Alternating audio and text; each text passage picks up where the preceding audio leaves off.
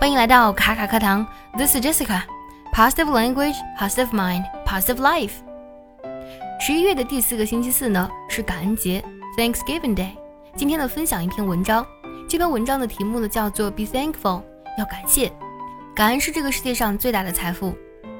感恩不仅仅指的是要感谢那些曾经帮助过我们的人、爱我们的人，我们同样也要感谢我们所遇到的挫折、困难，还有面临的挑战。因为正是这些挫折和困难呢，才让我们得以成长。对了，最近爱趣英文第十二期发音班呢，已经限额招生开始。如果想要从根本上提升自己的发音听力，就一定不要错过这次机会。微信搜索“卡卡课堂”报名参加哦。接下来我们来听一下这篇文章。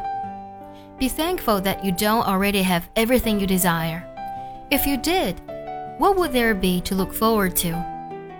Be thankful when you don't know something for it gives you the opportunity to learn. Be thankful for the difficult times. During those times, you grow. Be thankful for your limitations because they give you opportunities for improvement. Be thankful for each new challenge because it will build your strength and character. Be thankful for your mistakes.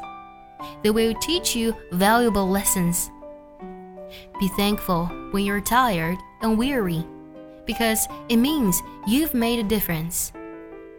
It's easy to be thankful for the good things. A life of rich fulfillment comes to those who are also thankful for the setbacks.